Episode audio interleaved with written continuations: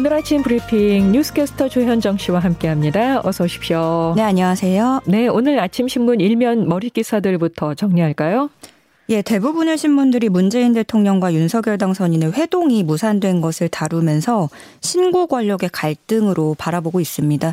한결에 사면 인사권 신구 권력 정면 충돌, 조선일보는 인사 사면 놓고 신구 권력 갈등, 경향신문은 신구 권력 갈등 정권 이양 덜컹, 중앙일보 제목은 첫 만남부터 어긋났다 신구 권력 인사권 충돌 이렇게 제목을 달고 이명박 전 대통령 사면 문제와 인사 문제 등에서 이견이 큰 것으로 보인다고 진단했습니다. 네, 그 외에 일면의 다른 기사들은 어떤 것들이 있습니까? 예, 먼저 한겨레입니다. 윤석열 정부 정책 전망 네 번째로 검찰 키워드를 다루고 있습니다. 제목으로는 검찰 권력 복원, 개혁 되돌릴 땐 후폭풍 이렇게 달고요. 최대 권력 집단이 된 검찰을 상대로 20여 년간 어렵게 내놓은 결과물인 검찰 개혁이 후퇴할 경우에는 국민들의 반발이 커지고 결국 임기 내 국정 동력을 떨어뜨릴 수 있다고 지적했습니다. 중앙일보는 용산의 대통령 집무실 이전 사실상 확정이라는 제목인데요. 어, 대통령 관저 후보는 서울 용산구 한남동의 외교부 장관 공관 등이 유력하다고 설명을 했습니다. 경향신문 대선 일주일 만에 벌써 서울 부동산 시장 들썩이라는 제목입니다. 어, 윤석열 당선인의 규제 완화와 감세 예고 후에 벌써부터 매물이 빠르게 잠김 현상을 보이고 있다고 소개를 했고요. 어, 마지막으로 조선일보는 하루 벌어 먹고 사니 증상 있어도 일해요라는 제목입니다. 코로나로 생계 위협을 받는 일용직 등의 어려움을 소개하고 있습니다. 네. 자, 코로나 상황 점검해 봅니다. 어, 어젯밤 9시에 벌써 확진자가 54만 9천. 오늘 55만 명이 넘을 수도 있겠어요. 아, 예, 그렇게 또 전망이 지금 나오고 있는데요. 예. 말씀하신 대로 날마다 기록을 경신하면서 정점을 향해 치닫고 있습니다.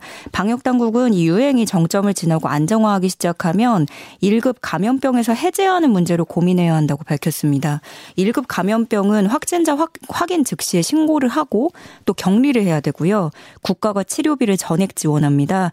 반면에 2급부터 4급까지는 보통 그 입원 치료비 등을 환자가 부담을 하는데 결핵, 수도, 홍역은 2급, 인플루엔자는 4급 이렇게 해당합니다. 네. 근데 최근에 확진자가 워낙에 급증을 하다 보니까 코로나를 1급으로 분류해서 일일이 대응을 하기에는 한계가 있다라는 목소리가 나오고 있는 건데요.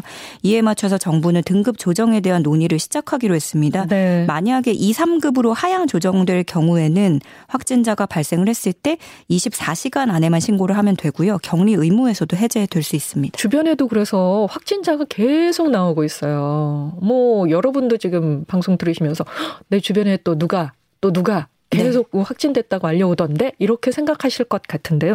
그만큼 지금 확진자가 폭증하고 있는 상황인데 언제쯤 정점이 지나게 될지 정말 목 빼고 기다리겠습니다.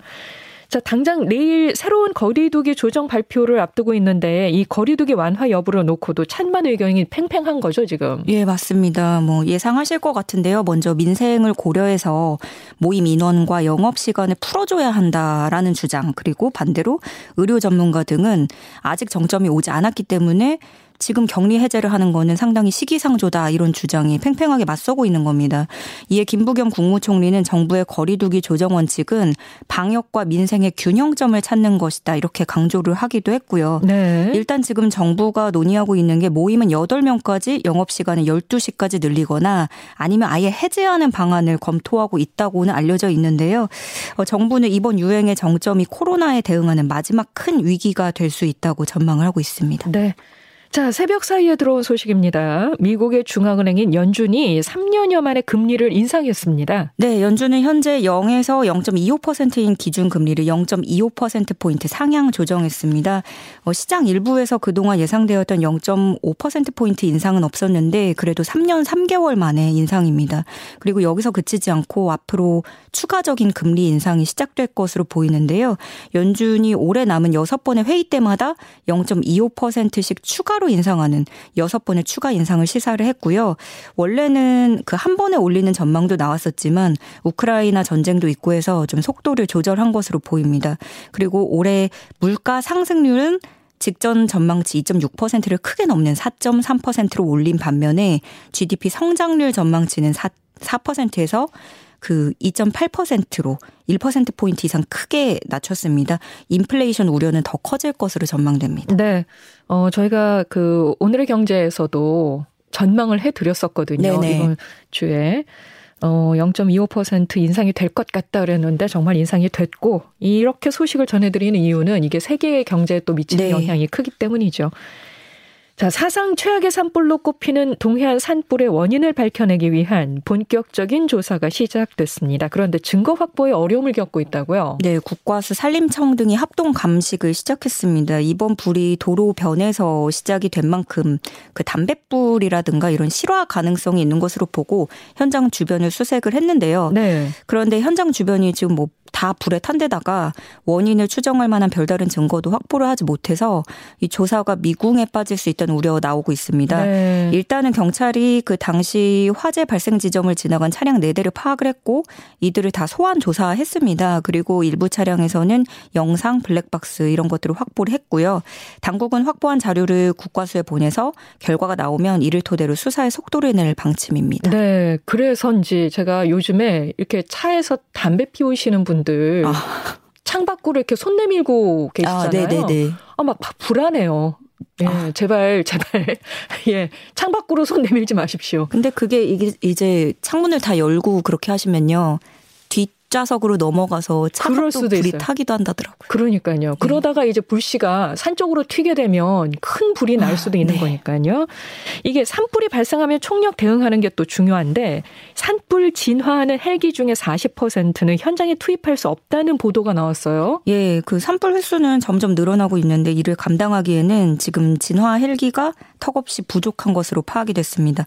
산림청이 그 산불 진화에 최적화된 물탱크를 탑재한 대형급 헬기를 보유하고 있는데요. 근데 이 헬기는 운행을 50시간 하면은 꼭 정비를 받아야 되고요. 네. 그런데 울진 산불이 시작된 날에는 이 산림청 헬기 중에 40%인 14대가 정비를 받고 있었던 거죠. 그러다 보니까 이번 불에도 산불에 적합한 헬기가 아니라 군과 지자체 헬기를 대체 투입하기도 했습니다. 어, 그렇다고 정비를 생략할 수는 없는 거잖아요. 네네. 그렇다면은 뭐 결국 진화 헬기를 더 늘려야 한다는 얘기가 되는데 맞습니다. 그 특히 요즘에는 이제 기후 변화 등이나 여러 가지 이유로 인해서 산불 빈도가 더 높아지고 있고 그리고 그 발생 시기도 앞당겨지고 있다고 하는데요. 분석해 보면 4월이 제일 발생 빈도가 많았다고 합니다. 그럼 4월이면 이제 다음 달이잖아요. 예. 그래서 앞으로 또 다른 산불의 가능성도 큰 건데 진화 헬기를 더 확보하고 또 야간에도 작업이 가능한 헬기도 도입돼야 한다라는 지적 나오고 있습니다. 네. 그렇지만 역시 예산의 한계가 있다 보니까 좀 현장에서는 고충을 토로하고 있는 그런 상황입니다. 그렇군요. 자, 다음 소식입니다. 닭고기 가격을 담합한 16개 사가 과징금을 부과받았습니다. 네, 치킨 값이 계속 오르더니 이유가 있었습니다. 치킨용 닭고기의 판매 가격과 출고량을 담합한 16개 닭고기 신선육 제조 판매 사업자들이 공정위 제재를 받았는데요. 무려 12년간 담합을 해왔다고 합니다. 2005년 11월부터 2017년 7월까지 총 45차례에 걸쳐서 생닭 구매량, 생산량, 출고량, 판매 가격까지 짬짬이를 했고요. 자기들끼리 뭐 운반비부터 염장비까지 가격을 인상하기로 합의를 하거나 뭐 생산량도 의도적으로 줄이기도 하고요. 복날 성수기에도 생닭 시세를 올리기 위해서 냉동으로 일부러 비축해둘 것을 짰고 그 결과 시세가 킬로당 300원 올라서 총 136억 원의 순이익을, 순이익을 얻은 것으로 예상이 됩니다. 아, 담합 규모가 상당하네요. 네, 그 과징금 규모가 이번에 가장 큰 회사가 하림인데요. 이를 비롯해서 16개 회사들을 다 합치면 전체 시장 점유율이 77%가 넘습니다. 시, 어. 예, 시장에 충분한 영향을 끼칠 수 있는 규모인 거죠.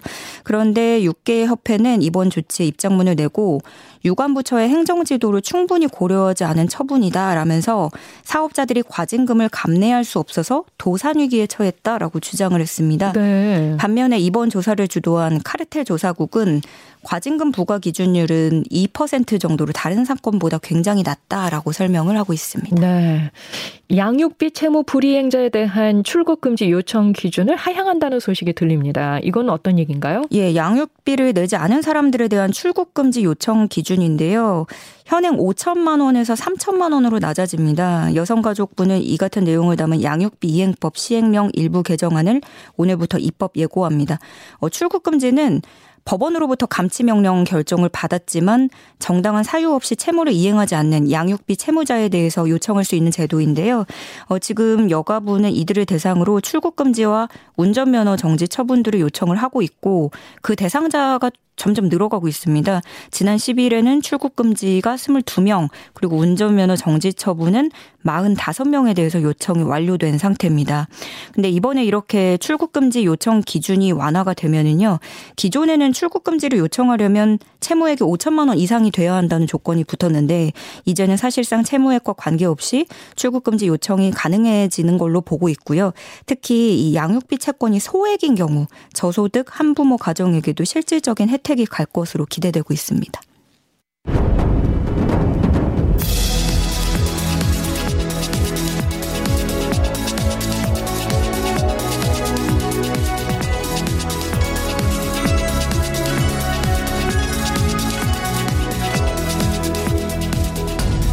스포츠 뉴스 전해드립니다. 굿모닝 스포츠. 영국 프리미어리그 토트넘에서 뛰고 있는 손흥민 선수. 오늘 새벽 4시 반부터 우리 시간으로 4시 반부터 브라이튼과 경기 중인데요. 어떻게 진행이 되고 있습니까? 예, 지금 케인이 골을 넣으면서 2대 0으로 진행이 되고 있는데요. 아, 어. 토트넘이 브라이튼을 앞서고 있네요? 네, 네, 네, 그렇습니다. 선발 출전한 손흥민 선수가 리그 12호 골을 넣을지가 어, 상당한 관심이었는데 아직까지는 손흥민 선수 골 소식 은 없고 얼마 전에 토트넘이 맨유전에 패배를 하면서 이번 브라이튼전 승리가 상당히 중요해졌습니다. 아, 네. 후반 네. 35분에 교체가 됐네요. 손흥민 선수. 네. 아, 교체됐나요?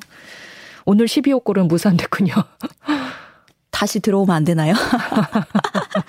아쉬운데 요즘에 하도 이제 영국 매체에서 손흥민 선수를 가지고 음, 예, 이런저런 안, 말들이 예, 많죠. 그래서 참 안타까운데 다음에 또 기회가 있으리라 생각을 하고요. 이번 어, 경기에서 이기면 토트넘은 승점 3점 3점을 얻으면서 다시 7위로 올라갈 수 있고 네. 또 토트넘의 그런 굴욕을 다시 반전을 꾀할 수 있을지 끝까지 지켜봐야겠습니다.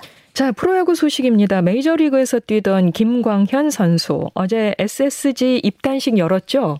예, 그 2019년에 미국으로 떠날 때는 SK 유니폼을 벗고 갔는데 그 사이에 구단이 바뀌었죠. 이제는 SSG 새 옷을 입게 됐습니다. 역시 김광현을 대표하는 번호 29번을 입게 됐는데 SSG는 지난 2년간 29번을 이 김광현 선수를 위해서 잠정 결번으로 놔뒀다가 마치 이제 주인이 오길 기다렸다는 듯 돌려줬습니다.